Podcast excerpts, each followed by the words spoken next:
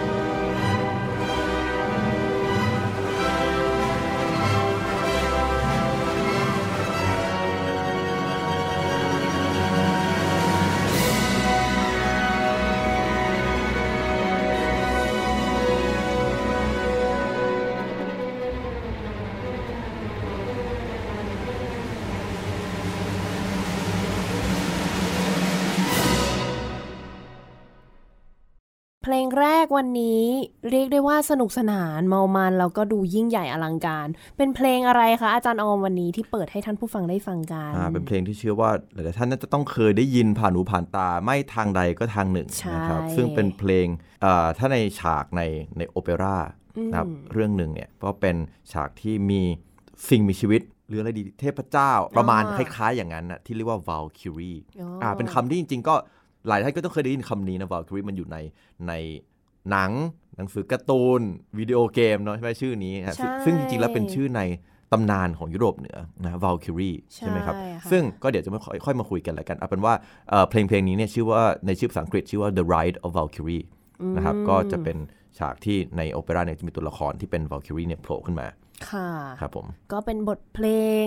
จากอุปรากรเนาะอุปรากรณ์ที่ประพันธ์โดย นักประพันธ์ชาวเยอรมันริชาร์ดวักเนอร์วากเนอร์ของเรานะครับอ่าวันนี้เปิดมาแบบว่าเดี๋ยว วันนี้เราจะมาคุยกันในเรื่องของวักเนอร์เนี่ยแหละเนาะแน่นอนครับอ่าวันนี้ต้องขอต้อนรับการกลับมาอีกครั้งหนึ่งนะคะของอาจารย์โอม สวัสดีค่ะ สวัสดีครับ เดี๋ยวมุกแบบว่าต้องท่อง ยศนิดนึงทำไมยศยาวขึ้นทุกครั้งที่เจอกันก็ไม่รู้ ผู้ช่วยศาสตราจารย์ ดร ธนพลเศตะพราหมณ์นะคะ จากวิทยาลัยดุริยางคศิลป์มหาวิทยาลัยมหิดล สวัสดีครับ ค่ะ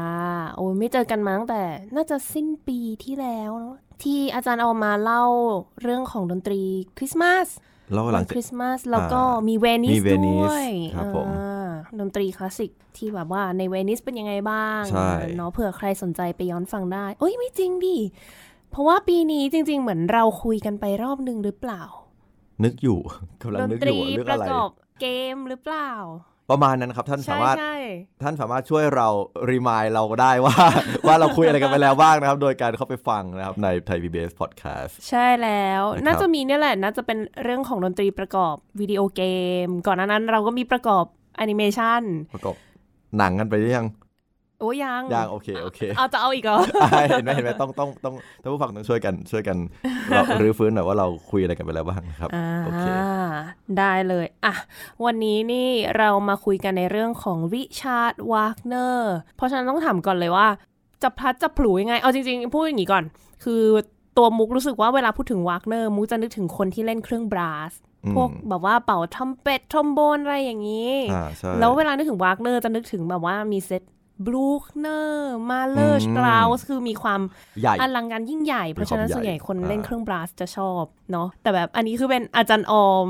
แบบว่า เอ้ย ชอบวากเนอร์มากถึงขั้นที่เปิดคลาสวิชาวากเนอร์เลยใช่ไหมคะอ่าก็เป็นที่มาของการที่ทำไมเรามาคุยกันวันนี้ใช่ในหัวคือข้อบอกว่านี้เนาะเห็นอาจารย์ออมเปิดคลาสจริงจังมากกี่ชั่วโมงนะคะเอถ้าอเรียนจบเลยคอร์สสามสิบชั่วโมง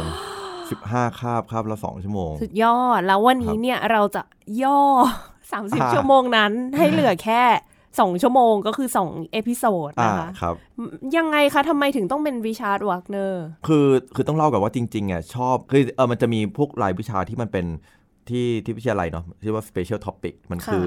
อะไรก็ได้เลยเอาอย่างนี้ดีกว่าอะไรก็ได้ ถ้าพูดเป็นภาษาบ้านๆสคือเปเราเชียลคืออะไรก็ได้ แล้วแต่อารมณ์อาจารย์เลยอาอาจารย์อยากเปิดอะไรก็เปิด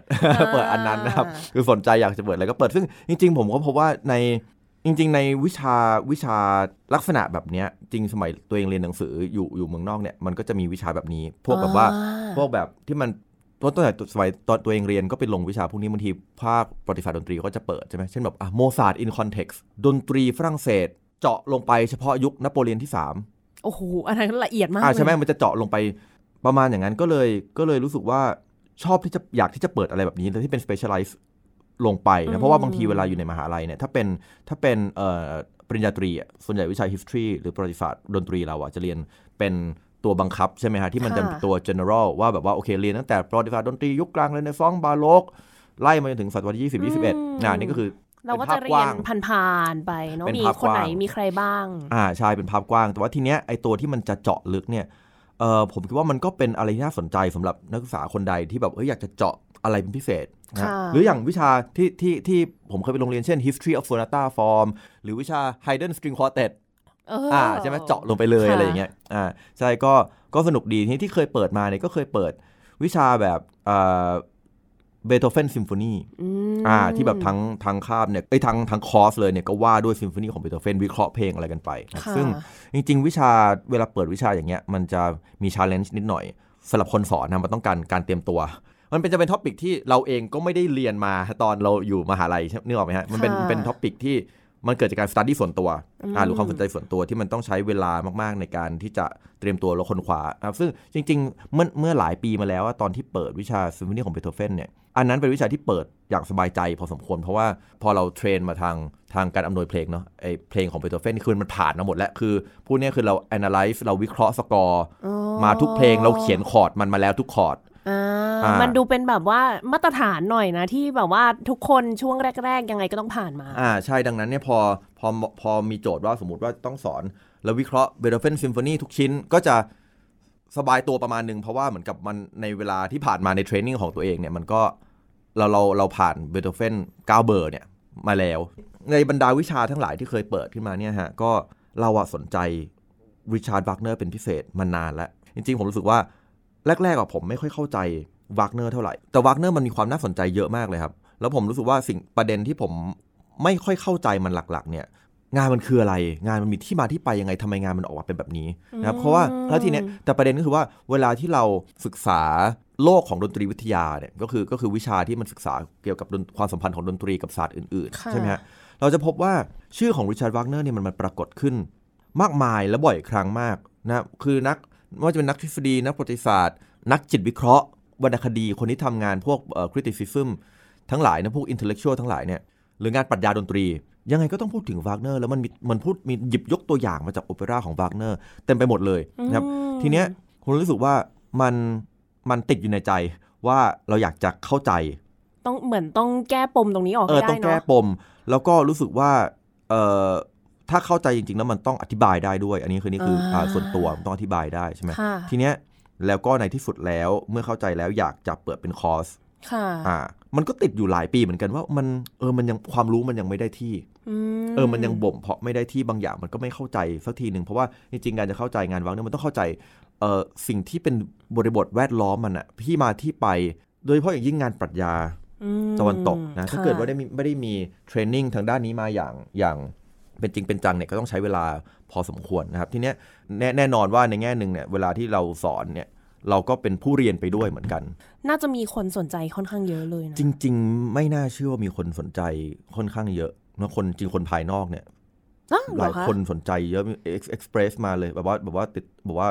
เขียนมาหาบ้างว่าอยากไปฟิตอินบ้างได้ไหมมุกนี่ไงคนหนึ่งรือหรือมีไลฟ์ได้ไหมใช่ไหมหรือว่าอ่าหรือว่าเออในอนาคต develop ขึ้นมาเป็นคอร์สสำหรับคนภายนอกได้ไหม ซึ่งเอาจริงมันก็ ผมคิดว่ามันได้ประมาณประมาณหนึ่งเลยนะ เพราะว่ามันมีหลายหลายแง่มุมในการพูดถึงมากอะค่ะอืมมันในบางแง่มุมถ้าสอนนักดนตรี pure ๆเนี่ยก็จะลงลึกด้านดนตรีได้มากกว่าหน่อยใช่ไหมแต่ถ้าเกิดส่วนของคนภายนอกเนี่ยคืออย่างมันก็มีความเป็น music appreciation คือในแง่ของเฮ้ยการการพูดถึงบริบทแวดล้อมอื่นๆอ่าในแง่ของนักฟังที่แบบไม่ได้จะไปเขียนคอร์ดวิเคราะห์อะไรอย่างนั้นใช่ไหมก็จะจะมี background ในเชิงวรรณคดีอืมอ่าประมาณอย่างนั้นค่ะนะครับ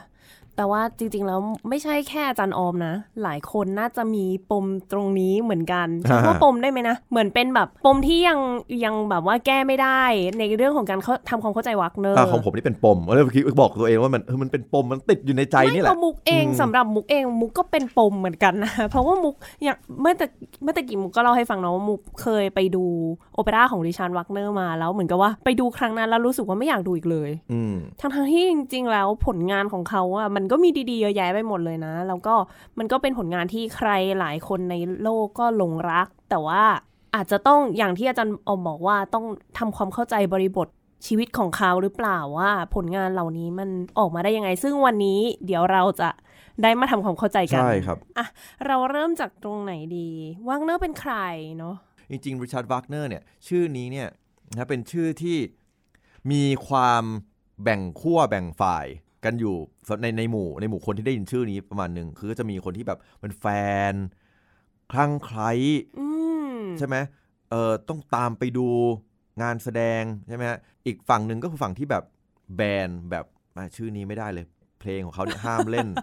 ไม่ได้เลยใช่ไหมฮะทีนี้ตอนที่สอนวิชาเนี้ยนะเปิดผมก็เปิดในในในคาบเรียนเป็นวิดีโอ2อัน ค่ะ ผมบอกว่าวิดีโอ2อันเนี้ยอันหนึ่งคือรูปโลโก้ ของเอ่อวอลดิสนีย์ที่เป็นปราสาทอ๋อใช่ไหมที่เป็นวิดีโอ title ของวอลค่ะดิสนีย์เป็นปราสาทขึ้นมา เป็นปราสาทดิสนีย์นั่นแหละอ่าใช่ไหมปราสาทดิสนีย์อะใช่วิดีโอหนึ่งเป็นหน้าฮิตเลอร์อะอดอล์ฟฮิตเลอร์อ่าฮิตเลอร์กับดิสนีย์นี่ไม่ใกล้กันเลยนะ ไม่ใกล้กันเลยเป็นสองคนเป็นสองขั้วใช่ไหม นั่นสิ ความอ่าแบบแฟนตาซีมี happy สุดๆ กับกับแบบ dark ทำลายโลกเออและล้างโลกใช่ไหมเอาประมาณหนึ่งก็ทีเนี้ยริชาร์ดวากเนอร์เนี่ย inspire ทั้งสองสิ่งนี้เลย ทั้งสองสิ่งนี้เลยนะครับ ปราสาทดิสนีย์เนี่ยเอ่อมันเอ่อถอดแบบมาจากเอ่อ inspire มาจากปราสาทนอยชวอนสไตน์ใช่ไหมครับค่ะอ่าที่เยอรมันที่เยอรมนีตอนล่างาใช่ ซึ่งเอิ่มซึ่งปราสาทเนี้ยก็ได้รับแรงบันดาลใจมาจากฉากในโอเปร่าในอุปรากรเรื่องโลเฮนกรินของของวาก Richard เนอ Wagner ร์โอ้อ่านะครับส่วนทางฝั่ง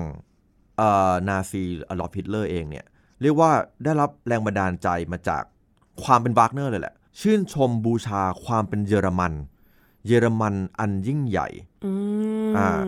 แม้กระทั่งอย่างโอเปร่าเหมือนกันที่ที่ที่ฮิตเลอร์เนี่ยไปดูโอเปร่าเรื่องหนึ่งของวากเนอร์ชื่อเรียนซี่นะครับเรียนซี่นี่เป็นเรื่องของ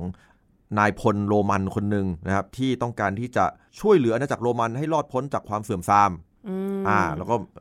ปลุกใจสู้รบฮึกเหิมอ่าฮิตเลอร์ไปดูโอเปร่าเรื่องนี้ แล้วก็เห็นภาพมันชั้นนี่เอง ข้านี่เองคือนายพลเรียนซี่นะครับ ก็เป็นแรงบันดาลใจต่อๆมา เป็นสองขั้วที่มายังไงนะ แต่แบบใช้ได้เลยนะคะ แตกต่างนะฮะแปลกมากนะครับ ซึ่งก็ในในความในความสร้างแรงบันดาลใจหรือว่าถ้าเกิดจะใช้ภาษาอังกฤษก็จะบอกว่าเขาเป็นคนที่ influential ก็คือมีอิทธิพลเหลือเกินอืมกับหลายๆสิ่งหลาย ๆ อย่างในโลกดนตรีคลาสสิกแล้ววัฒนธรรมหลาย ๆ อย่างเลยอะนะว่างั้นเถอะนะครับ ก็ มีความน่าสนใจที่ต้องพูดถึงนะ เพราะว่าจริงๆแล้วในแง่หนึ่งการที่เขามีอิทธิพลต่อแง่มุมทางวัฒนธรรมเยอะขนาดนี้เนี่ยก็ต้องบอกว่าตัวเขาเองเนี่ยก็เป็นคนที่ได้รับแรงบันดาลใจมาจากวัฒนธรรมจำนวนมากต้องใช้คำว่าเขาแอบแอบสอบก็คือเขาซึมซับซึมนะซับสารพัดสิ่งอะเขาซึมซับสารพัดสิ่งมาจากสิ่งมาจากเอ่อมาจากคลังทางวัฒนธรรมค่ะที่อยู่รอบตัวเขาค่ะตั้งแต่เด็กๆ เราต้องว่าอย่างนั้นเถอะนะดังนั้นก็เลยอยากจะใช้เวลาช่วงช่วงแรกเนี่ยนะในการในการพูดคุยนิดหนึ่งว่ามันเริ่มมายังไงนะฮะมันเริ่มมายังไงนะฮะตอนแรกก็อาจต้องครับย้อนย้อนความนิดหนึ่งว่าคือเขาอะเป็นมีชีวิตยังไงก่อนอะผมต้องต้องพูดงี้เพราะว่าอันเราก็ต้องผมก็ต้องฟุตโนตไปนิดนึงนะเวลาเราเวลาใครก็ตามที่ศึกษาชีวิตของวากเนอร์เนี่ยเวลาเราเราศึกษางานนะถ้าถ้าพูดแบบแบบวิชาการวิชาการหน่อย มันจะมีเอกสารอยู่สองประเภท ประเภทหนึ่งคือข้อมูลเอ่อปฐมภูมิ คืออใช่ไหมคือข้อมูลชุดที่แบบเจ้าตัวเขียนเอง หรือคนยุคนั้นเขียนเอง ข้อมูลอีกชุดหนึ่งอะข้อมูลชุดทุติยภูมิเนี่ยคือข้อข้อมูลชุดที่มีคนย่อยแล้วเรียบร้อยอ่าอะมีคนเอามาพูดเอามีคนเอามาพูดถึงมีคนไปอ่านมาแล้วมาย่อยให้เราฟังอะสมมติประมาณ อันนี้คือความหมายโดยประมาณนะฮะค่ะเอกสารที่ไม่ใช่เอกสารชั้นต้นเนี่ย เราก็ไปอ่านหนังสือชีวประวัติ คนอื่นเขียนมีคนสมมติอ่ามีเอ่อผม ตายไปแล้ว แล้วก็มีนักวิชาการมาศึกษานู่นนี่นั่นไปไปตามสืบชีวิต รวบรวมข้อมูลอะเขียนเป็นเล่มใช่ไหมอันนี้ก็เป็นเป็นอันหนึ่งที่มีคนไปคนอื่นมาศึกษา แล้วก็ย่อยวิเคราะห์อะไรออกมาแล้วค่ะกับอีกอันหนึ่งคือเขาไปอ่านไดอารี่ผมอะสมมติผมเขียนไดอารี่ไว้อ่าอะถ้าถ้าอ่านไดอารี่ผมเนี่ยมันก็จะเป็นข้อมูลชั้นต้นเลยใช่ไหมข้อมูลข้อมูลชั้นแรกที่แบบว่าอ่าผมอาจจะเขียนไว้เลยว่าผมเกิดวันที่เท่าไหร่อะไรยังไงนะประมาณนี้ค่ะซึ่งหนังสือที่เกี่ยวกับวากเนอร์เนี่ย มันเยอะมากนะฮะหนังสือเอาแค่ในโลกภาษาอังกฤษนะที่มันว่าด้วยชีวิตและผลงานของวากเนอร์มันเยอะมากๆ มันเยอะขนาดว่ามันมีหนังสือเล่มหนึ่งที่ผมอ่าน เป็นหนังสือที่ตีพิมพ์ประมาณปี1950นะอืมซึ่งในคำนำของหนังสือเล่มเนี้ยที่ตีพิมพ์เมื่อ70ปีที่แล้วเนี่ย เขียนในคำนำว่า หนังสือเกี่ยวกับวากเนอร์เนี่ยมันเยอะไปหมดเลยจนกระทั่งผู้เขียนเองเนี่ยต้องขออนุญาตชี้แจงว่าทำไมผู้เขียนต้องเขียนงานเล่มนี้ขึ้นมา อีกอีก อ่าคือพูดง่ายๆคือผู้เขียนเขามีแง่มุมบางแง่มุมแหละที่เขาอยากจะนำเสนอค่ะแต่เขาก็เหมือนกับว่า เกรินไว้ก่อนตั้งแต่คำนำว่าอ่าขอเขาดีเฟนต์ตัวเองก่อน ก่อนที่จะโดนด่าว่าว่าทำไมต้องเขียนเขียนทำไมอีกเเยอะไม่พอเหรออะไรอย่างเงี้ยค่ะนะบางคนก็แซะแซะกันไปเลยนะว่าแบบว่าเออเนี่ยเอาจริงๆนะหนังสือเกี่ยวกับวากเนอร์เนี่ยมันมีเยอะเป็นรองหนังสือเกี่ยวกับพระเยซูเท่านั้นแหละ โอ้โห นะครับ ขนาดนั้นเลย แต่ว่ามันเยอะไหมเยอะเยอะก็ต้องยอมรับว่าเยอะจริง ๆ ดังนั้นว่ามันจะ เวลาเวลาเวลาเราศึกษาไอ้เรื่องเรื่องพวกเนี้ยที่เกี่ยวกับวากเนอร์จะพบว่าแหล่งข้อมูลเนี่ยมันเยอะเยอะมากไปหมดนะฮะอืมทีเนี้ยที่เมื่อกี้พูดถึงเอกสารชั้นต้นชั้นอะไรไปเนี่ยเพื่อที่จะบอกว่าหนึ่งในสิ่งที่ทำให้นักประวัติศาสตร์รุ่นหลัง เขียนงานออกมาได้เยอะมาก หรือมีงานออกมาเยอะมาก เพราะว่าวากเนอร์เนี่ยมีชีวประวัติที่ตัวเองเขียนเองถ้าภาษาไทยก็เรียกว่าอัตชีวประวัติใช่ไหมอืมออโตไบโอกราฟีค่ะเขียนเองนะภาษาเยอรมันชื่อ Mein Leben My Life อ่า ชีวิตของฉันใช่ไหมชีวิตของฉันเล่มเนี้ยชีวิตของข้าพเจ้าอ่าแปลแปลสวยๆนะชีวิตของข้าพเจ้าในชีวิตของข้าพเจ้าเนี่ยมันหนามาก บางทีเวลาที่เราเขียนชีวิตตัวเองเนี่ยคือคือคือหลายคนที่เขามีเซนส์ทางวรรณคดีหรือการละครเนี่ยบางทีเอ่อบางคนเขาก็จะรักที่จะเขียนให้มันสวยงามสวยเนอะงามดราม่าหรือบางทีก็อ๋อก็เสริมเติมแต่งให้มันดูมีความเป็นโชคชะตา เรื่องเดี๋ยวไปยกตัวอย่างเช่นอ่าบางทีบางทีเราก็จะจะอาจจะเขียนให้มันสวยงามยกตัวอย่าง เช่น เราจนวันนี้เนี่ยที่เราประสบความสำเร็จขึ้นมาเนี่ยนะเราเขียนย้อนอดีตณวันนั้นน่ะตอนผมอายุสี่ขวบเนี่ยผมมีเซนส์บางอย่างแล้วผมรู้สึกได้ถึงโชคชะตาที่นำพาผมมาถึงจุดนี้นึกออกปะคือ เราสามารถอ๋อเราสามารถเขียนอะไรแบบนี้ เหมือนเออเหมือนแต่งนิยายชีวิตตัวเองนะอ่าคล้ายๆอย่างนั้นคือไอ้ความเสริมเติมแต่งหรือบางทีมันการนึกกลับไปแล้วมันนานมากบางทีก็จะจำได้บ้างไม่ได้บ้างใช่ไหมค่ะอ่าทีนี้ไอ้การเขียนย้อนกลับไปของวากเนอร์เนี่ยเป็นเอาเป็นว่าเป็นที่รู้กัน อันนี้ผมไม่ได้พูดเองนะเอาเป็นว่าเป็นที่รู้กันของของคนที่ศึกษางานวากเนอร์ว่า เวลาอ่านชีวิตของข้าพเจ้าเนี่ย ต้องฟังหูไว้หูนิดหน่อย ที่เขาบอกว่าฟังเราต้องหารสามอันนี้อันนี้ก็ประมาณนั้นหอะไรเปล่าคล้ายๆอย่างนั้น แล้วทีนี้ประเด็นก็คือว่า ในบรรดาหนังสือต่างๆ ที่เขียนเกี่ยวกับวากเนอร์เนี่ย หน้าที่ของนักประวัติศาสตร์ มีหน้าที่เอาไปพิสูจน์ว่าประโยคเหล่านั้นน่ะจริงจริงไหมไหม เพราะว่ามันก็จะมีการเจอว่ายกตัวอย่างเช่นวากเนอร์บอกว่าเนี่ยเขาได้รับแรงบันดาลใจในการแต่เขียนงานชิ้นเนี้ยมาจากค่ำคืนนั้นที่เขาไปดู production โอเปร่าเรื่องนี้ แล้วได้ยินฟังนักร้องคนนั้น ทีเนี้ยนักประวัติศาสตร์เหล่านี้ก็เรียกว่าขยันกันมากในการที่จะสืบค้นข้อเท็จจริง ทุกในทุกประโยคอ่าเช่นว่าไม่มีประโยคนี้ไม่จริง ถ้าไม่แต่งเรื่องก็จำผิด ตามข้อมูลแล้วคืนนั้นน่ะไปสืบเอกสารแล้วมันไม่ได้มีนักร้องคนนี้มาเล่นโอ้อ่า หรืออะไรแบบนั้น นี่คือพวกนี้เขาแบบว่ามานั่งจับเท็จวัดเออว่าอ่าใช่ใช่ใช่นะฮะคล้ายๆอย่างนั้น เอออ่าก็ก็มีการเออนักประวัติศาสตร์มีงานทำเหมือนกันนะเอออันเหตุผลอีกอันหนึ่งที่ทำให้ นักบริษัทมีงานทำอีกเหมือนกันนะครับก็คือว่าช่วงกลางชีวิตของวากเนอร์ไม่ใช่ช่วงกลางชีวิตช่วงที่เขามีช่วงหนึงที่เขาต้องหลบหนีหลีลี้ภัยการเมืองอืมนะครับอืมเอิ่มไปอยู่นอกเยอรมนีเนี่ยก็มีช่วงหนึ่งที่เขาไม่ได้ไม่ได้แต่งเพลงเลย แต่เขาไปเขียนหนังสือ เขาไปเขียนบทความจำนวนมาก ซึ่งบทความพวกนี้เป็นบทความที่ว่าด้วยปรัชญาทางศิลปะอืมอ่าและดนตรีของเขานะซึ่งเป็นที่ถกเถียงของนักวิชาการงานเพราะว่าบางบางท่านก็มองว่า เออมันมีอะไรที่น่าสนใจในนั้น บางท่านก็บอกว่ามันไม่น่าสนใจเลย มันไม่ควรต้องไปเสียเวลาอ่าน หรืออะไรขนาดนั้นด้วยซ้ำเพราะว่าเพราะว่าเขาบอกว่าเขาจะมองว่ามันเขาเขียนแบบสเปะสปะเขียนแบบไม่ค่อยมีระบบคิดเท่าไหร่มอะไรก็ว่าไปเนาะแต่ว่าก็จะมีมีมีคนกลุ่มคนที่เขาแต่ว่าทั้งสองกลุ่มเนี่ยก็คือก็ไปอ่านอยู่ดีแหละเขาก็ไปอ่านเพื่อทำความเข้าใจ แล้วก็อืมแต่ว่าความยากของมันเนี่ยเพราะว่าเอ่อฉบับที่แปลมาสู่โลกภาษาอังกฤษเนี่ยมันเป็นฉบับที่แปลด้วยภาษาค่อนข้างเก่าค่ะ อ่าเพราะเป็นภาษาเก่าแล้วมันอ่านยากแม้กระทั้งคนที่ใช้ภาษาอังกฤษปัจจุบันเนี่ยก็รู้สึกว่ามันอ่านยากมอ่าทีนี้ก็เลยต้องหาอะไรนักวิชาการบางท่านที่อุตส่าห์ไปอ่านและย่อย ซึ่งมันเยอะมากนะซึ่งงานทีนี้พอมันรวมเล่มออกมาปัจจุบันเนี่ยเป็นเล่มหนาๆเนี่ยเออมันเก้าเล่มสิบเล่มคือมันเยอะมากอืมนะครับแล้วก็มันมันเยอะแล้วมันอ่านยาก แล้วก็บางทีเวลาเราไม่รู้ว่าเขาเขียนลำดับความคิดเขาแบบไหนอะเราก็จะงงค่ะ ว่าเอ้ยมันที่มาที่ไปมันเป็นอย่างไรอ่าอ่านี่แหละก็เป็นเป็นเหตุผลว่าทำไมเรื่องกับวากเนอร์มันเยอะไปหมดค่ะนะครับ ก็เอ้เรามากันยาวมากเลยเราเออกลับมาที่ไหนดีแบบว่า ย้อนวัยอะย้อนวัยแล้วกันย้อนวัยอะวากเนอร์เรากลับมาที่อ่าย้อนวัยนะควัรับกเนอร์วัยจิ๋วนะฮะว่าเอาเขาเป็นใครก่อนวากเนอร์เนี่ยเกิดปี1813เสียชีวิต 1883อืมอะ70อายุปี70 ปีนะคยารับวนานนะ เสียชีวิตที่เวนิส อืมอันนี้ตลีอันนี้น่าสนใจมากเออเสียชีวิตที่เวนิสนะครับ ในแง่ชีวิตของเขาเนี่ยนอกจากชีวิตทางศิลปะแล้วมีชีวิตทางการเมืองอยู่นิดหน่อยอืมด้วยนะเพราะว่าเพราะว่าตอนที่เขาต้องลี้ภัยทางการเมืองเพราะเขาไปเข้าร่วมกับการประท้วงการการการปฏิวัตินะในปี 1848 ในขณะเดียวกันตัวเขาเองก็ขึ้นชื่อในฐานะเป็นแอนตี้เซมิต์ก็คือกลุ่มต่อต้านยิว อืมอ่ากลุ่มไม่ชอบแบบแบบไม่ไม่ชอบพวกยิวนะฮะแล้วก็ดังนั้นงานของเขาก็เคยเคยถูกแบนในอิสราเอล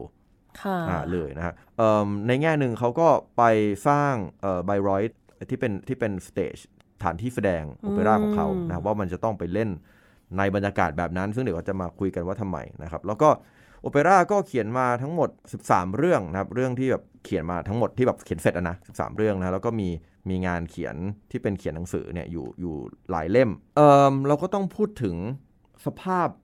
ของเยอรมนีนิดหน่อยตอนนั้น ต้องอธิบายก่อนว่าเขาเปิดเกิด 1813 เนี่ย เราพูดถึง 1813 ในไลฟ์ซีกนะ1813 เนี่ย เป็นปีที่ถ้าพูดลอยๆ อาจจะนึกไม่ออก แต่ว่านักดนตรีหรือคนฟังเพลงคลาสสิกจะคุณคุณเลขปีอยู่อันหนึ่งที่ใกล้ๆ 1813หนึ่งแปดหนึ่งสอง1812 ใช่ไหมอ่า 1812 เนี่ยคือ คือชัยคอฟสกี้เขียนเพลงนี้เนาะซึ่งไอเหตุการณ์บ้านเมืองตอนนั้นเนี่ยมันคือการที่นโปเลียนพยายามจะไปตีไอ้ทางฝั่งรัสเซียใช่ไหมค่ะอ่าแน่นอนแหละว่าก็ก็บางทีก็ต้องถามเป็นคำถามชาวแล้วคิดว่าใครชนะ เออ ใครชนะ ถ้าชัยคอฟสกี้เขียนขึ้นมารัสเซียเพื่อชนะ celebrate เพราะว่ามันมีฉากที่เขาบอกว่าเป็นแบบเหมือนไล่ ตอนท้ายๆที่เป็นแบบว่าไล่ฝรั่งเศสออกไป อ่า ใช่ไหมคือถ้าชัยคอฟสกี้เป็นคนรัสเซียแต่งใช่ไหมอ๋อแล้วแต่งอ๋อ celebrate มันก็ต้องเป็นรัรัสสเซีเซียยชนะชนะอ่าใช่ไหมทีนี้เราก็จะเห็นว่าไอเหตุการณ์ 1812 เนี่ยมันก็จะแสดงให้เห็นถึงเป็นเป็นช่วงขาลงของนโปเลียนอืมอยู่ประมาณหนึ่งค่ะเป็นช่วงขาลงนโปเลียนนะแต่ว่าทีเนี้ยช่วงนั้นเนี่ยเริ่มขาลงแล้วนะใน 1812 1813 ก็น่าจะเป็นปีท้ายเลย ท้ายและที่นโปเลียนมาตีเขตแดนเยอรมันอืม นั่นคือตรงไลป์ซิกซึ่งตรงนั้นนะเออมันมีชื่อเป็นชื่อสงครามเลยคือ Battle of Leipzig ก็แน่นอนว่าว่านโปเลียนก็ไม่ชนะก็ถอยทัพกลับ แต่ว่าอืมไอความที่เขามาตีเนี่ยมันส่งผลหลาย ๆ อย่างเลย จริง ๆ ถ้าเราอ่านชีวประวัติของริชาร์ดวากเนอร์เนี่ยริชาร์ดวากเนอร์เขียนว่าพ่อเขาเนี่ยนับเป็นตำรวจก็เครียดเพราะภาวะสงครามที่ไลป์ซิกอืมเสียชีวิต ชีวิตเพราะเพราะอะไรไม่ไม่ได้ระบุแต่ฟังแล้วเหมือนเหมือนกับเหมือนเหมือนเครียดเสียชีวิตนะอ๋อเออคือคือสภาพตอนนั้นเนี่ยปีที่เขาเกิดเนี่ยช่วงวัยเด็ก บ้านเมืองมันกำลังกำลังมีบรรยากาศคุระกสำรุ่นระสายเอออะไรแบบนั้นอยู่ค่ะนะครับทีนี้อีกประเด็นหนึ่งที่มีความสำคัญที่ต้องเกรินเรื่องนโปเลียนซึ่งมันดูเหมือนเรื่องยาวไกลมาแล้วนะคือมันคือการที่เดิมเนี่ยเอ่อดินแดนของที่พูดภาษาเยอรมันเนี่ยมันมีลักษณะของความเป็นแว่นแคว้นเล็กๆต่างๆ ที่แต่ละเมืองเนี่ยมีผู้ปกครองตัวเองอ่าขุนนางใช่มากมายเต็มไปหมดใช่ไหมอ่าคือมันจะมีปราสาทเยอะไงใช่ไหมมีปราสาทนู่นปราสาทนี่ปราสาทนั่น ทีนี้ความเป็นแว่นแคว้นเล็ก ๆ เนี่ย คนมันก็ไม่ได้มีเซนส์เรื่องของความเป็นชาติที่มันเป็นปึกแผ่นเดียว คือเซนส์ของของความเป็นชาตินี่มันมันไม่ได้ดำรงอยู่ตรงนั้น เพราะว่าทุกคนก็ใช้ชีวิตปกติอยู่ในเมืองเมืองเมืองของตัวเองอืมสิ่งเดียวที่ยึดโยงทุกคนก็คือภาษาเดียวกันเหมือนคือ เราก็รู้ว่าเป็นแดนเดียวกันเพราะมันใช้ภาษา คล้าย ๆ กันอย่างนี้ใช่ไหมฮะ ซึ่งเซนส์ของความเป็นชาติเยอรมันเนี่ย ความเป็นชาติเชิงโอเคจะจะยังไม่เรียกว่าเยอรมันนะเป็นเป็นชาติของไอ้ดินแดนที่มันผู้ใส่เยอรมันตรงเนี้ยถูกขับเน้นให้เข้มข้นขึ้น เพราะว่ามีอิทธิพลรุกรานจากภายนอก ในที่นี้ก็คือนโปเลียนนั่นเองอืใช่ไหมฮะอ่าดังนั้นเนี่ยพออิทธิพลภายนอกเหล่านี้มันทำให้เรามีเซนส์ของชาตินิยม ความเป็นชาตินิยมเยอะขึ้น จริงลองนึกภาพง่ายๆว่าบางทีเราอยู่อาศัยอยู่เนี่ยเราก็จะ ไม่ค่อยรู้สึกอะไรเลยจนใครจะไปนั่งคิดถึงเรื่องชาติใช่ป่ะคือเราเราเราเราก็อืมเราก็ตื่นมาทำทำงานงานของเราหากินเอออ่อ่าใช่ แต่ว่าวะเมื่อไหรก็ตามนี่แหละ อ่า มันเอาง่ายๆก็ได้บางทีเรานึกถึงชีวิตโรงเรียนมัธยมเรานะบางทีที่แบบว่าอยู่แล้วก็เรียนหนังสือปกติอะ เมื่อเพื่อนโรงเรียนข้างๆมาตีกันเท่านั้นแหละ หรือว่าจะแข่งบอลเท่านั้นแหละ นี่คือสิ่งที่พูดออกมาโดยเด็กอัสสัมนะคะไม่แปลกใจเลย เพราะจะจะเตะประสบการณ์จริงอ่จะแข่งบอลเท่านั้นจแหละตุรมิตรเท่านั้นแหละเออโอ้โหเออมันก็จะมีอื้อหือความแบบชาตินิยมเออนี่มันประมาณอประเทย่าศงนั้อันสสัมขึ้นมาใช่ไหมคล้ายๆคล้าย ๆ อย่างนั้นอะก็ทีเนี้ยในเซนส์ของความเป็นชาตินิยมมันก็จะลุกเอ่อปรากฏขึ้นมา ในช่วงนั้นนะนี่เรากำลังพูดถึงนะ mark point ของเราตอนนี้คือปี 1813 เนาะแต่จริงๆอะไอ sense เนี่ยมันถูกบิวอัพขึ้นมาประมาณหนึ่งแล้ว ตั้งแต่ค่อยๆเนาะตตั้งแต่ในบรรดางานเขียนของนักปรัชญาเยอรมันช่วงก่อนหน้านั้นนะครับก็ก็จะบิวอัพกันมาตั้งแต่ตั้งแต่ปลายปีพันเอ่อศตวรรษที่1700 แล้วนะช่วงปลายๆเนี่ยมันก็จะมีมีไอเดียเรื่องแบบนี้เพิ่มขึ้นมา แต่ว่าพอมีอิทธิพลลุกรานจากภายนอกเนี่ยอิทธิพลเหล่านี้มันเอ่อ sense ของชาตินิยมมันก็เข้มแข็งมากขึ้นนะครับเราก็จะพบว่า เอ่อมีสิ่งต่างๆ หลายสิ่งเลยนะที่มันเกิดขึ้นในช่วงนั้นนะฮะเยอรมันก่อน 1 ปี13 1813เนี่ยก็จริงก็มีชื่อเรียกว่าเป็นปรัสเซียนะใช่ไหมฮะก็อืมหลังการล่มสลายของนโปเลียนเนี่ยมันมีสิ่งหนึ่งเกิดขึ้นเอ่อในเชิงการเมืองนะมันก็นั่นคือเอ่อ Congress of Vienna อ๋อในปี 1815 ถ้าใครเรียนประวัติศาสตร์ยุโรปมาจะรู้จักชื่อนี้นะ ซึ่งประเด็นก็คือว่าออสเตรียเนี่ยนะฮะออสเตรียเนี่ยพยายามที่จะ ทำตัวเป็นเป็นหัวหน้านะเป็นผู้นำของคองเกรสนี้นะฮะแล้วก็ต้องการที่จะฟื้นฟูนะฮะจักรวรรดิโรมันอันอันศักดิ์สิทธิ์ในบรรยากาศทางการเมืองเหล่าเนี้ยนะครับก็ริชาร์ดวักเนอร์เนี่ยก็มีชีวิตวัยเด็กในช่วงรอยต่ออันนี้นะในโลกที่เรียกว่าเป็นโลกหลังนโปเลียนนะครับอืมที่ถ้าใครสนใจเรื่อง Congress of Vienna ลองไปหาอ่านได้นะซึ่งมันจะนำมาสู่นำมาสู่ความขัดแย้งอีกหลาย ๆ ประการนะครับกลับมาพูดถึงชีวิตของวากเนอร์นิดนึงว่า พ่อของเขาเนี่ยฮะนะเป็นเป็นพนักงานเจ้าเจ้าหน้าที่ตำรวจนี่แหละที่เครียดเนาะชีวิตไม่ค่อยมีความสุขเพราะว่าบรรยากาศทางภาระหน้าที่การเมืองแล้วก็ในช่วงยุคโลกยุคสงครามในบ้านเมืองยุคสงครามนะครับซึ่งมันคือตรงนั้นเมืองที่เขาเกิดไลป์ซิกอะตรงนั้นเลยพอดีเขตนอกเมืองเลยใช่คืออมตรงสงครามเลยนะครับ แล้วก็คุณแม่เนี่ยนะฮะเป็นลูกสาวของช่างทำขนมปัง ต่อมาเนี่ยนะเอาตามที่บันทึกไว้นะตอนที่เขาบันทึกไว้เนี่ยก็คือเอมพ่อเขาเนี่ยก็เสียชีวิตนะครับเสร็จแล้วคุณแม่เนี่ยก็ไปแต่งงานใหม่กับลุดวิกไกเออร์ที่ลุดวิกไกเออร์เนี่ยเป็นมีความเป็นศิลปิน มีความเป็นนักแสดง คือคือโดยอาชีพเนี่ยเป็นนักแสดงเป็นนักเขียนบทละคร เรียกว่าก็เป็นลุดวิกไกเออร์นี่เองเนี่ยที่ว่าทำให้ริชาร์ดวากเนอร์เนี่ยได้มีชีวิตวัยเด็กที่ค่อนข้างเกี่ยวพันกับโรงละครอืมอ่านะครับเกี่ยวพันกับโรงละคร ซึ่งตรงนี้เองเนี่ยที่ทำให้เขามี passion เรื่องของบทกวี วรรณกรรมต่างๆ เยอะมาก ไปดูเชคสเปียร์ไปดูนู่นนี่นั่น ซึ่งความสนใจในยุคเริ่มแรกของริชาร์ดวากเนอร์เนี่ยเออมีอยู่สองสองด้านนะครับ ด้านหนึ่งคือด้านวรรณคดีกรีกโรมันอืมอะซึ่งจริงๆไอ้ไอ้กรีกโรมันเนี่ยคือเขาก็ชอบอ่านนะอยากเคยพยายามจะไปโรงเรียนด้วยลงลงไปเรียนวิชาภาษากรีกโบราณโอ้นะแต่ว่าก็ไปไม่ถึงไหนไม่ได้สำเร็จมากนะครับ ก็เอ่อลองพยายามที่จะ คือเขาก็อ่านอ่านแบบอ่านโฮเมอร์อย่างเงี้ยอ่านอีเลียดโอดิซีอย่างเงี้ยที่ชอบใช่ไหมเขาก็พยายามจะเขียนเองด้วยนะ พยายามจะเขียนเอ่อบทกวีค่ะขนาดยาวเขียนมหากาพย์อะไรเงี้ยเออก็เออเขียนชื่อ The Battle of Parnassus นะครับแล้วก็เขียนพยายามจะเขียนละครสงครามกรรมอ่า Death of Odysseus นะครับก็ เอาเอาโครงเรื่องมาจากโอดิซีอะไรเงี้ยแล้วก็พยายามที่จะแปลบทกวีบางอันจากโอดิซีของโฮเมอร์นะครับซึ่งก็เป็นความพยายามที่จะสร้างสรรค์งานในในแง่มุมของการเป็นเป็นนักนักประพันธ์วรรณกรรมอืมเป็นกวีอะไรเงี้ยเป็นนักเขียน ใช่ อีกอีกอีกมุมหนึ่งคือนอกจากงานกรีกแล้วเนี่ยเขาก็ยังสนใจเชคสเปียร์ด้วย แล้วก็พยายามไปเรียนภาษาอังกฤษอีก พยายามไปเขียนภาษาอังกฤษนะเพื่อที่จะเข้าใจเชคสเปียร์ พยายามที่จะแปลบทพูดของโรมิโอตอนหนึ่งเนี่ย เออออกมาเป็นภาษาเยอรมันพยายามจะพยายามจะแปลโดยรักษาแบบฉันทลักษณ์อะไรพวกนี้ด้วยนะฮะคือพยายามจริงจังมากอะไรเงี้ยที่พูดมาเนี่ยยังไม่มีอะไรที่เกี่ยวกับดนตรีเลยอ่านะยังยังนี่คือแบบเป็นแบบฝั่งวรรณคดีวรรณกรรมใช่นวนิยายหมดเลย ใช่แล้วถึงขั้นพยายามที่จะเขียนบทละครแบบเชคสเปียร์แบบโศกนาฏกรรมเนาะเออพยายามจะเขียนขึ้นมาเองด้วยนะครับ ซึ่งก็ก็ไม่ไม่รอดแต่ว่าก็พยายามขึ้นเขียนขึ้นมาครับค่ะสังเกตได้ว่างาน ดังนั้นเนี่ยชุแรกเขาเขาเห็นตัวเองเป็นเป็นกวี เป็นนักเขียนอะไรอย่างเงี้ยนะฮะเยอะมากเป็นนักนักการละครอะไรแบบเนี้ยค่ะนะค่อนข้างค่อนข้างเยอะมากเลยเออทีเดียวนะครับ ทีเนี้ยในขณะที่ริชาร์ดวากเนอร์กำลังให้ความสนใจกับเอ่อวรรณคดีกรีกแล้วก็เชคสเปียร์เนี่ยนะในฝั่งโลกดนตรีเนี่ยโดยเฉพาะดนตรีเยอรมันในโลกของโอเปร่าเนี่ยเรียกว่ากำลังกำลังกำลังเต็มไปด้วยอิทธิพล ทางวิธีคิดทางดนตรี ของ composer จำนวนหนึ่ง เช่นคาร์ลมาเรียฟอนเวเบอร์หรือว่ามาร์ชเนอร์นะครับ ซึ่งงานของ composer โรแมนติกเยอรมันพวกเนี้ยเอิ่มกำลังทำงานอยู่บนขนบโอเปร่าที่เต็มไปด้วยถ้าถ้าเป็นภาษาวิชาการก็บอกว่ามันมันเป็นจิตวิญญาณของวรรณคดีโรแมนติกอืมนะนี่วรรณคดีโรแมนติกมันจริงเป็นคำที่ใหญ่มากเวลาพูดวรรณคดีโรแมนติกเป็นคำที่ใหญ่มากเลย แต่ว่าถ้าจะให้สรุปอะไรบางอย่างเนี่ย มันก็จะพูดได้ว่ามันเป็นงานที่มัน มีความแตกต่างจากงานที่เราเรียกภาษาปากว่ายุคคลาสสิกก่อนหน้าก่อนศตวรรษที่18 ก็คือปี 1,700 กว่ากว่า700กว่าใช่ไหมอ่าคืองานในยุคนั้นเนี่ยมันจะเป็นงานที่วิธีคิดของของนักปรัชญาหรือว่าศิลปินเนี่ยจะมองงานเป็นเหตุเป็นผลค่ะอ่าเรียกว่าใช้ว่าคำแบบคำเอ่อพูดแบบง่ายๆนะครับว่าเป็นเป็นเหตุเป็นผลเอ่อมีกรอบคิดมีตรรกกะ ซึ่งส่วนเหล่านี้ก็สะท้อนในงานแบบของแบบ ไฮเดนโมซาร์ทใช่ไหมฮะอืมทีนี้งานหลังจากยุคนั้นเนี่ยนะครับมันเป็นงานที่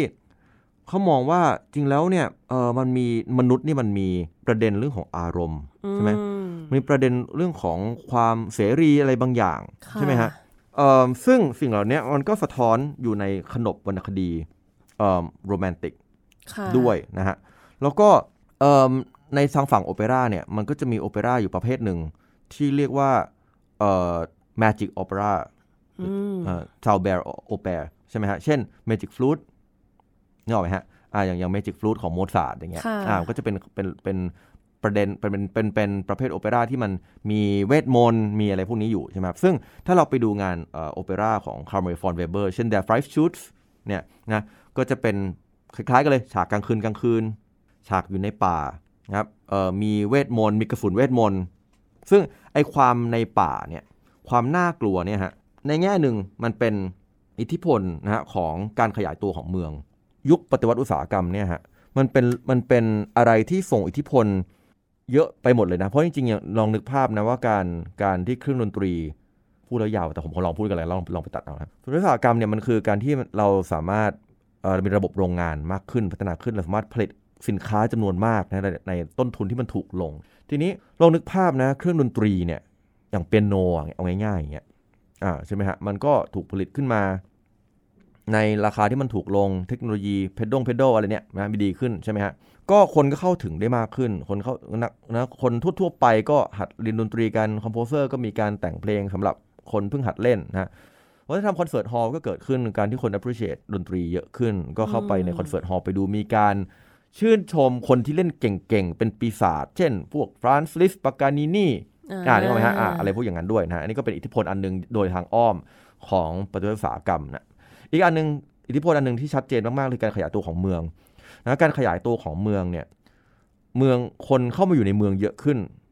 แล้วมันก็จะแบ่งวิถีความชัดเจนเลยว่าชีวิตชีวิตเมืองกับชีวิตนอกเมืองซึ่งก็คือป่ารกชัดต่าง ๆ ใช่ไหมค่ะทีนี้ ป่าเนี่ยมันเริ่มกลายเป็นสิ่งที่เป็นสิ่งลี้ลับ น่ากลัวไม่เข้าใจ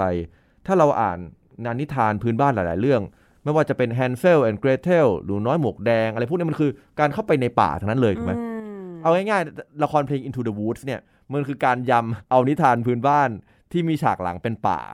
นะครับทุกคนเข้าไปในป่าใช่ไหมในป่ามันอ่าต้องมีอะไรสักอย่าง ในป่ามันมีอะไรสักอย่างนะครับคือในป่าเนี่ยมันคือสิ่งสถานที่ที่ลี้ลับถ้าเราฟังเพลงเอ่อ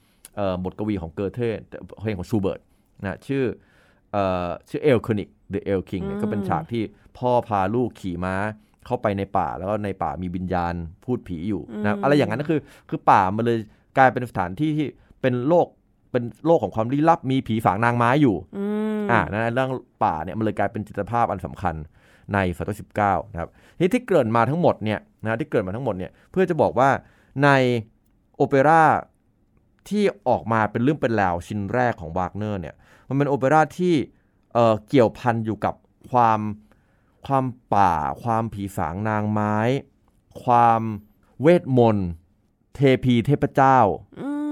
มแบบที่ปรากฏในเอ่องานวรรณคดีกรีก และงานเชคสเปียร์ว่างานเชคสเปียร์บางเรื่อง เช่น Midsummer Night's Dream นี่สมมติเราก็จะเห็นว่ามีพูดมีอะไรอย่างนี้ใช่ไหมฮะอะทีนี้การยำการยำก็คือการเอา เอาองค์ประกอบเหล่านี้ออกมาเนี่ยนะเอามาเอามารวมกันเนี่ยนะฮะกลายเป็นงานชิ้นแรกในภาษาอังกฤษชื่อ The Fairies หรือ Die f a n นะในภาษาในภาษาเยอรมันนะซึ่งค่ะซึ่งเป็นงานที่ complete แล้วกันเรียกว่าเป็นงานที่ complete ชิ้นแรกของของวากเนอร์ซึ่งอยู่ในอิทธิพลทางสำเนียงดนตรีแบบของเวเบอร์เลยฮะอืมเราก็ฟังคือแล้วยังแบบเหมือนกับยั มีงความเป็นแบบโรแมนติกจริง ๆ ยังอยู่ในขนบของสิ่งที่มันของดนตรีเยอรมันที่มันอยู่ในในยุคนั้นน่ะคือไม่ว่าจะเป็นไม่ว่าจะเป็นตัวสำเนียงดนตรีแล้วก็ตัวเรื่องนะเพราะตัวเรื่องก็คือหยิบเอาหยิบเอาองค์ประกอบหยิบเอาไอเดียต่างๆ ที่มันที่มันมีอยู่ในอยู่แล้วที่มันอยู่ในยุคนั้นอยู่ในสิ่งที่เขาอ่านเขาอะไร ซึ่งเป็นเรื่องปกตินะคือพอเราตอนเด็กๆก็จะอิทธิพลพวกนี้มันจะชัดใช่ไหมค่ะเราชอบอะไรมันจะมาแบบมาแบบมามามาแบบแบบอืมแบบ ชัดมากใช่ไหมฮะประมาณประมาณอย่างนั้นนะครับ ซึ่งในเรื่องเนี้ยมันก็จะเริ่มนำเสนอเอิ่มไอเดียหลาย ๆ อย่าง เพราะว่าง่าย ๆ มันก็เป็นเรื่องของการที่แบบว่ามีมีการที่เอ่อนางฟ้ากับมนุษย์เนี่ยเรียกว่าเรียกว่าเอ่อรักกันใช้ชีวิตอยู่ด้วยกันใช่ไหมแต่ว่ามันก็จะมีเรื่องของการแบบว่า เอ้ยอยู่ด้วยกันได้แต่ห้ามถามว่าฉันเป็นใครเธอเป็นใครอ่ามันก็จะเป็นไอเดียเรื่องของคำถามที่ห้ามถามอืมอ่าไอ้คำถามที่ห้ามถามพวกเนี้ยมันก็เป็นสิ่งที่มันก็ดำรงมาอยู่แล้ว ตั้งแต่แบบ ในในวรรณคดีกรีกโบราณ คิวปิดอันไซคีสมมติเนี่ยคือแบบว่าเรารักกันได้แต่ห้ามรู้ว่าว่าเธอเป็นใครตัวจริงคือใครอะไรประมาณที่พวกอย่างเงี้ยนะฮะนะฮะแล้วก็การที่เอาสุดท้ายแล้วนางฟ้ากลายเป็นหิน อย่างเงี้ยเราก็ต้องเอ่อตัวพระเอกก็ต้องไปไปหาทางช่วยให้ฟื้นกลับคืนมาอ่าประมาณอย่างนั้น อันนี้ก็คือเรื่องการการช่วยให้พ้นช่วยให้รอดภาษาอังกฤษก็เรียก redemption ค่ะใช่ไหมฮะอะไรพวกเนี้ยมันก็หรือการแปลงร่างกับการกลายกลายเป็นหินก็คือแบบแปลงแปลงรูปแปลงร่างไป ซึ่งซึ่งสิ่งเหล่านี้เป็นสิ่งที่ ต่อต่อมาเนี่ยมันก็จะแวะกลับมาเรื่อยๆอืมในโอเปร่าเรื่องอื่นและท่านผู้ฟังฮะสังเกตไหมว่าจริงๆเราเราคุยกันในถึงตอนเนี้ยจะพบว่างานของวากเนอร์เนี่ยต้องคุยกันสองสามแง่กันกันไปด้วยกันแง่หนึ่งคืออิทธิพลทางดนตรี อีกแง่หนึ่งคืออิทธิพลทางวรรณกรรมอืมอีกแง่หนึ่งคืออิทธิพลเอ่อที่ของบริบททางสังคมและวัฒนธรรม การเมืองการเมืองที่มันแวดล้อมอยู่ตรงนั้นอืใช่ไหมเพราะว่าสิ่งเหล่านี้มันคือสิ่งที่เชฟ งานของของเขาออกมา ซึ่งจะผมก็จะพูดติดตลกกับกับนักเรียนนิดหน่อยนะว่าว่าเอองานดนตรีเนี่ยมันไม่ได้ออกมาจากกระบอกไม้ไผ่อืมในความหมายหนึ่งงานศิลปะใดๆเนี่ยคือในแง่หนึ่งคือว่าเอองานเนี่ยมันออกอันดับแรกมันออกมาจากคนสร้างใช่ไหมออกมาจากเอาจากตัวตัวตัวคนสร้างคือตัวศิลปิน ซึ่งตัวศิลปินเองเนี่ยมันถูกเชฟถูกคำว่าถูกเชฟของมันหมายถึงมันถูกหล่อหลอมมา ให้มีความสนใจใช่ไหมฮะให้มีให้ได้รับอิทธิพลจาก หลาย ๆ อย่างรอบตัว ซึ่งไอสิ่งที่มันอยู่รอบตัวเขาอะมันก็ไม่ได้อยู่ดีก็เกิดมาเหมือนกัน คือมันเกิดมาจากสิ่งแวดล้อมอื่น ๆ มากมายใช่ไหมฮะอ่าดังนั้นน่ะในแง่หนึ่งก็คือว่าพอเรากำลังพูดถึงโอเปร่าเนี่ยนะอย่างน้อยเนี่ยพอเราพูดถึงปุ๊บเนี่ยว่าอะโอเปร่าชิ้นแรก มีสำเนียงอิทธิพลของเวเบอร์มีมีป่าและนางฟ้าเป็นฉากอ่าเป็นเป็นตัวละครหลักนะฮะมีประเด็นเรื่องคำถามที่ห้ามถาม มีประเด็นเรื่องของการกลายร่าง การช่วยให้รอดต่างๆเหล่านี้ ซึ่งในแง่หนึ่งมันก็เป็นถูกหยิบยืมมาจากเอ่องานวรรณคดียุคก่อนหน้าเขาอืมก็จะสังเกตเห็นว่าจริง ๆ แล้ว การที่เราจะทำความเข้าใจงานของเขานะฮะนอกจากวิธีการดูและฟังแล้วเนี่ย คือการเห็นอิทธิพลเหล่านี้มันทำให้เราเห็นบางแง่มุมมากขึ้นเนาะอืมเห็นบางแง่มุมมากขึ้นว่า เออ เอาแล้วมันไม่ใช่เรื่องของเพลงเพราะเรื่องสนุก อ่า แต่มันเป็นการเริ่มเห็นว่า เฮ้ยมันมีประเด็นอีกหลายอย่างค่ะที่มันน่าคิด น่าทำความเข้าใจ และเดี๋ยวพอเราดูกันไปเรื่อยๆ จะพบว่าสิ่งเหล่านี้มันจะแวะเวียนกลับมาเราก็จะเห็น ถ้าเราเรียงลำดับได้เนี่ยก็จะพบว่าเออ มันมีเส้นพัฒนาการของความคิดอย่างไรแล้วก็จะอืมเราก็จะเข้าใจงานของเขาในอีกแง่มุมหนึ่งนะครับเมื่อกี้เราเพิ่งพูดถึงโอเปร่าชิ้นแรกของเขาเนี่ยผมก็ต้องขอ footnote ไว้อีกนิดหนึ่งว่าเออในการศึกษางานของวากเนอร์เนี่ยเออโดยขนบแล้วเนี่ยเออนักวิชาการเขาจะแบ่งงานวากเนอร์เป็นสามยุค ก็คืองานยุคแรกมีอยู่สามเรื่อง ยุคที่สองเนี่ยมีความเป็นโรแมนติกโอเปร่าเขาต้องใส่ quotation ไว้ด้วยว่าเป็นเป็นโรแมนติกโอเปร่านะครับยุคแรกๆนี่เป็น early work เลยเป็นงานที่แบบน่ารักน่ารักคำว่าน่ารักของผมหมายถึงว่าเอองานแบบงานแบบมีเต็มไปด้วยพลังของความเยาว์อะเออพลังพลังพลังของของวัยหนุ่มวัยเด็กความสร้างสรรค์แบบที่จะได้รับอิทธิพลของคนนี้อ่าหยิบยืมนู่นนี่นั่นมาใช้ใช่ไหมฮะส่วนงานช่วงกลางเนี่ยก็จะเป็นเป็นงานที่มันมีความจริงจังขึงขังเอ่อ แมชชัวขึ้นมาใช่ไหมครับวัยวัยโตขึ้นมาวัยโตขึ้นมานะแล้วก็งานยุคสุดท้ายเนี่ยเป็นงานยุคที่ที่เราก็จะเรียกมันว่าเป็นงานที่เป็นมิวสิกดราม่านะครับที่ใช้คำนี้เพราะว่าวากเนอร์เองไม่ได้เล่นงานของเขาว่าโอเปร่าเท่าไหร่เขาเล่นงานของเขาเป็นมิวสิกดราม่าซึ่งเดี๋ยวจะมาคุยกันต่อนะครับอืมทีนี้ผมอยากจะจะสรุปงานยุคแรกของเขาก่อน ว่างานชิ้นแรกที่ชื่อ The Fairies เนี่ยก็ได้รับอิทธิพลทางเสียงสำเนียงดนตรีของเวเบอร์ซึ่งเป็นเป็นขนบแบบโอเปร่าเยอรมันศตวรรษที่19 งานชิ้นที่2เนี่ยนะฮะชื่อเอ่อ Das Liebesverbot ถ้าผมออกเสียงถูกนะ The Band of Love ซึ่งดัดแปลงเรื่องมาจากงานของเชคสเปียร์อ่าดัดแปลงอันนี้ชัดเจนมากเลยว่านี่ดัดแปลงมาจากเชคสเปียร์นะครับ แล้วก็มีความเป็นงานที่ได้รับอิทธิพลจากอ่าวิธีคิดทางโอเปร่าของฝรั่งเศสกับอิตาลีอืมนะครับซึ่งอันนี้ผมก็ต้องฟุตโนตไว้นะฮะเราอาจจะเล่าได้ไม่หมดแต่ต้องฟุตโนตไว้ว่าเอ่อในยุคนั้นเนี่ยเอ่อสิ่งที่มันเกิดขึ้นในเยอรมันอันหนึ่งคือกลุ่ม คนรุ่นใหม่อืมในกลุ่มคนรุ่นใหม่นะครับเมื่อกี้เราพูดถึง Congress of Vienna กันไปนิดหนึ่งคือ Congress of Vienna เนี่ยมันเป็นความพยายามที่จะเอ่อรื้อฟื้นจักรวรรดิโรมันอันศักดิ์สิทธิ์ Holy Roman Empire นะครับในยุคก่อนนโปเลียนนะครับซึ่งซึ่งจักรวรรดิเนี่ยมันจะมีมีมีความซับซ้อนในในเชิงประวัติศาสตร์ค่อนข้างมากแล้วแต่ไอเดียก็คือว่ามันจะมีความเป็นแบบจักรวรรดิอะจักรวรรดิมีจักรพรรดิอ่าใช่ไหมมีมีมีมีลักษณะของความเป็นเป็นเป็นอย่างนั้นอยู่นะครับทีเนี้ยเออหลังจากไอเดียเรื่องเนี้ยเรื่องของจักรพรรดิราชวงศ์อะไรพวกเนี้ยมันมันมันค่อยๆ ล้มหายไปในช่วงปฏิวัติฝรั่งเศส แล้วก็ช่วงของนโปเลียนเนาะทีนี้ Congress of Vienna เนี่ยก็มันเป็นสิ่งที่เกิดขึ้นแล้วพยายามที่จะนำเอาโลกเก่ากลับมา คือมันเป็นอย่างนี้ ถ้าเราศึกษาประวัติศาสตร์จะพบเรื่องนี้ตลอดเวลาเลย เราจะพบว่าเทรนด์ของโลกในยุคหนึ่งอะ มันจะมีแนวโน้มที่จะเป็นไปตามขนบ แล้วก็จะมีเจนใหม่เกิดขึ้น ที่รู้สึกว่าอยากจะล้มระบอบเก่า อืมอะเสร็จแล้วเวลาผ่านไป เจนต่อมาก็อยากจะรื้อฟื้นระบอบเดิม แล้วก็ผลัดกันไปเรื่อยก็จะแบบวนลูปแบบๆมันจะวนลูปไปเรื่อยเออๆอ่าวนลูปเรื่อยๆอย่างนี้จริงๆแล้วอันเนี้ยก็จะเป็นลูปลูปของมันเหมือนกันว่า Congress of Vienna ปี 1815 อยากจะฟื้นขนบยุคก่อนนโปเลียน กลับมากลับมา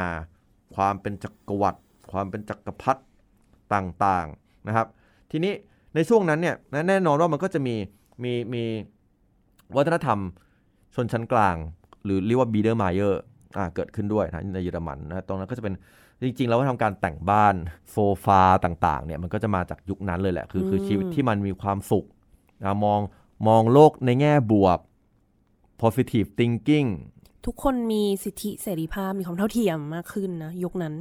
ประเด็นก็คือว่ามันก็จะมีเจนต่อมาอีก นะฮะทีนี้นี่พูดถึงคอนเกรสเวนาช่วงนั้นเนี่ยก็คือว่าพยายามจะให้โลกมันกลับมาสงบสุขขึ้นหลังจากสงครามเนี่ยมันพยายามคืนสันติสุขให้แก่โลกอ่าเป็นองค์กรเป็นเป็นเป็นความพยายามที่จัดตั้งสันติสุขให้มันกลับคืนมาในโลกค่ะหลังสงครามใช่ไหมแต่ทีนี้ไอ้ความสันติสุขเหล่าเนี้ยมันตามมันคืออะไรครับ มันคือการที่ชวนให้ positive thinking ชีวิตมันดีเหลือเกินใช่ไหมชีวิตทุกคนเนี่ยมันดีเหลือเกิน แต่ทีนี้ไอ้ชีวิตที่ดีเหลือเกินเนี่ยมันไม่จริงสำหรับทุกคนเสมอไปค่ เพราะมันก็จะต้องมีคนที่มันชีวิตที่ไม่ได้เป็นคนชนชั้นสบายอะใช่ไหมอืมอ่า คนเหล่านี้ก็จะ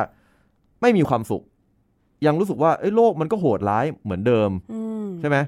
สิ่งเหล่านี้มันก็ถูกมองเห็นแน่นอนโดยนักวิชาการอาจารย์มหาวิทยาลัยต่าง ๆ ที่ก็ต้องลุกขึ้นมาพูดถึงไอ้ความไม่เท่าเทียมกันในสังคมอะไรต่างๆนานาใช่ไหมซึ่งแน่นอนว่ารัฐบาลก็ต้องสอดส่อง อาจารย์เหล่านี้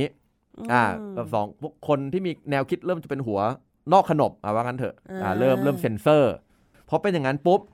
ก็เลยเกิดคนอีกเจนหนึ่งที่มองว่านี่มันเป็นความสุขจอมปลอมนี่หว่าอ่ามันโลกมันไม่ได้สงบสุขอย่างว่าค่ะเออ มันเกิดมาจากการเซ็นเซอร์การแบนการไม่พูดความจริง แบบว่าถูกปิดหูปิดตา เออ คล้าย ๆ อย่างนั้น กลุ่มนี้เรียกตัวเองว่า Young Germany อืม Young German อ่าเป็นกลุ่ม เป็นกลุ่มเอ่อเยอรมันรุ่นเยาว์อ่าเอคอล้ายๆเอาประมาณอย่างนั้นนะครับค่ะซึ่งเรียกว่าต่อต้านขนบแบบนี้เลยอืนะมต่อต้านขนบเลย แล้วก็สิ่งที่เขาทำจนสุดท้ายเนี่ยเขาก็มองถึงเสรีภาพหลาย ๆ อย่างที่มันอยู่นอกขนบแม้กระทั่งเรื่องของความรักก็ตาม จริงๆก็เลยต้องกลับมาที่เกริดมาเยอะยาวเพื่อจะบอกว่างานชิ้นที่ 2 ของริชาร์ดวากเนอร์เนี่ยก็ได้รับอิทธิพลของ Young German Movement Young Germany Movement อืมนะครับของของของกลุ่มกลุ่มเยอรมันรุ่นเยาว์ เนี่ยก็คือเรื่องของการที่เอ่อเฉลิมฉลองเสรีภาพของความรักที่ไม่จำเป็นต้องอยู่ในขนบการแต่งงาน โอ้อ่าก็ดัดแปลงเอาเรื่องของของเชคสเปียร์มา แล้วก็แล้วก็มี message อันเนี้ยอยู่ในนั้นค่ะนะครับวากเนอร์เองก็ก็อยู่เรียกว่ามีหัวเอนเอียงเข้าทางฝั่งเยอรมันรุ่นเยาว์อันนี้นะกลุ่มนี้ด้วยนะครับ งานชิ้นที่ 3 ต่อมาเนี่ยคืองานที่เราก็ได้เกริ่นไปนิดหน่อยคือ Rienzi นะครับเพราะงานชิ้นนี้เป็นงานที่ยาวมากๆนะของของของเอ่อของวากเนอร์นะครับซึ่งได้รับอิทธิพลจากขนบแบบ grand opera นะครับขนบแบบฝรั่งเศสนะครับของของเมเยอร์แบร์อ๋อโทษเมื่อกี้กลับไปนิดนึงคือ คืองานงาน The Ban of Love เนี่ยนะงาน The Ban of Love ที่ได้รับอิทธิพลจากเชคสเปียร์แล้วก็ Young Germany movement เนี่ยอันนี้เป็นงานที่ได้รับอิทธิพลจากเอ่อจาก การสร้างงานแบบฝรั่งเศสอิตาลีอืมนะครับเพราะว่าเพราะว่ากลุ่ม German movement เองเนี่ย Young German movement เองเนี่ยเอิ่มพยายามที่จะมองไปหาขนบและวิธีคิดและวิถีชีวิตของประเทศเพื่อนบ้านข้างๆ ก็คือฝรั่งเศสกับอิตาลีด้วยอืมนะครับก็คือมองหาอะไรที่มันอยู่นอกความเป็นเยอรมันแบบที่มันเป็นขนบแบบเนี้ยเดิมๆอะใช่นะครับ ทีนี้ใน Rienzi เนี่ยก็ได้รับอิทธิพลจากโอเปร่าแบบฝรั่งเศสที่เป็น grand opera เลยนะครับ ก็มีเสียงเหมือนเมเยอร์แบร์นั่นแหละ ซึ่งบางคนก็ ไปแซะๆว่าอ๋อ this is Mayor Bear's best opera อ้าวอะไรอย่างนั้น ซึ่งเราเกรินไปแล้วว่างานชิ้นนี้ก็มีขนาดยาวมาก แล้วก็เสียงก็คือเสียงของเพลงก็โหแบบคนเล่นเครื่องบราสจะชอบ ประมาณอย่างนั้นนะครับ ก็ก็ฮิตเลอร์มาดูแล้วก็แล้วก็เห็นตัวเองเป็นเรียนซี่นะครับทีเนี้ยอันนั้นก็เป็นงาน 3 ชิ้นที่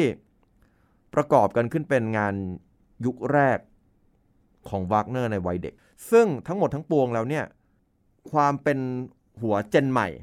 อ่าในยุคนั้นนะของความจะอยู่นอกขนบของวากเนอร์ต่างๆเนี่ยมันก็นำไปสู่การเข้าร่วมกับการประท้วงและการปฏิวัติในสิ่งที่ในตำราจะเรียกว่าเป็นปีปฏิวัติปี 1848 ในยุโรป ซึ่งวากเนอร์เองเนี่ยก็เข้าร่วมเลยเข้าร่วมกับม็อบเลยนะครับ แล้วก็เป็นหน่วยระเบิดด้วยโอ้เออนะฮะไปทำระเบิดเลย แน่นอนว่าเป็นสิ่งที่เรา เห็นในบริษัทนะมันก็จะนับเป็นลูปอย่างเงี้ยมันจะเป็นลูปอย่างเงี้ยเสมอนะครับ ซึ่งการเข้าร่วมกับขบวนปฏิวัติอันเนี้ยนะครับทำให้วากเนอร์ถูกเนรเทศนู่นออกจากเยอรมนี หลังจากนั้นอะเขาก็หยุดการเขียนเพลงไปสักพักหนึ่งเพื่อไปนั่งทบทวนแล้วก็คิดเกี่ยวกับปรัชญาเกี่ยวกับงานและสุนทรียศาสตร์ของเขา อืม ก็เป็นเรื่องราวของริชาร์ดวากเนอร์ในช่วงแรก จากที่ยังอยู่ในเยอรมนีดีๆ ก็ถูกระเหตุออกไปใช่ต้องไปอยู่ที่ต่างประเทศใช่ซึ่งครับเดี๋ยวเราจะได้คุยกันต่อว่าหลังจากนั้นแล้วเนี่ยเอ่อผลงานของวากเนอร์เป็นยังไงต่อไปได้รับอิทธิพลจากเรื่องไหนๆเข้ามาอีกที่เดี๋ยวจะไปไกลมาก ตอนนี้ก็เริ่มไปไกลกว่าคนอื่นแล้วครับผมหลังจากนี้จะยิ่งกว่านั้นเยอะเลยครับอ่าให้ปิดท้ายสักนิดนึงวันนี้ว่า เปิดเพลงอะไรให้ท่านผู้ฟังฟังดี ส่งท้ายแล้วเดี๋ยวเราจะได้ไปฟังกันต่อใน EP หน้า ครับผมว่าเรามาฟังเพลงจากฉากท้ายของเรียนซี่กันดีกว่านะครับอืมว่าเป็นเพลงที่น่าจะมีความน่าสนใจ เพราะว่ามันมันใช้เครื่องบราฟเยอะมากเลยอะเออ แล้วก็จะเป็นเสียงแบบ เพราะว่าแน่นอนกองทหารโรมันเนี่ยมันต้องแบบยิ่งใหญ่ใช่ไหมเออ ก็จะมีเสียงของวงวง บนเวทีวงนอกเวทีอะไรเงี้ยอ่าสนโอ้สนแบบว่าเล่นเล่นไปด้วยกัน ก็จะค่ะมีมีมีความน่าสนใจ ก็จะได้ฟังกันด้วยว่า เพลงไหนกันนะที่ทำให้อดอล์ฟฮิตเลอร์ฟังแล้วรู้สึกแบบเห็นตัวเองอะ เออฟังแล้วฮึกเหิมนะฮะประมาณอย่างนั้นค่ะครับค่ะท่านผู้ฟังคะสำหรับวันนี้เวลาก็หมดลงแล้ว ดิฉันมุกนัฐถาควรขจรและ ธนพลเสตพราม เราสองคนขอลาไปก่อน สวัสดีค่ะ สวัสดีครับ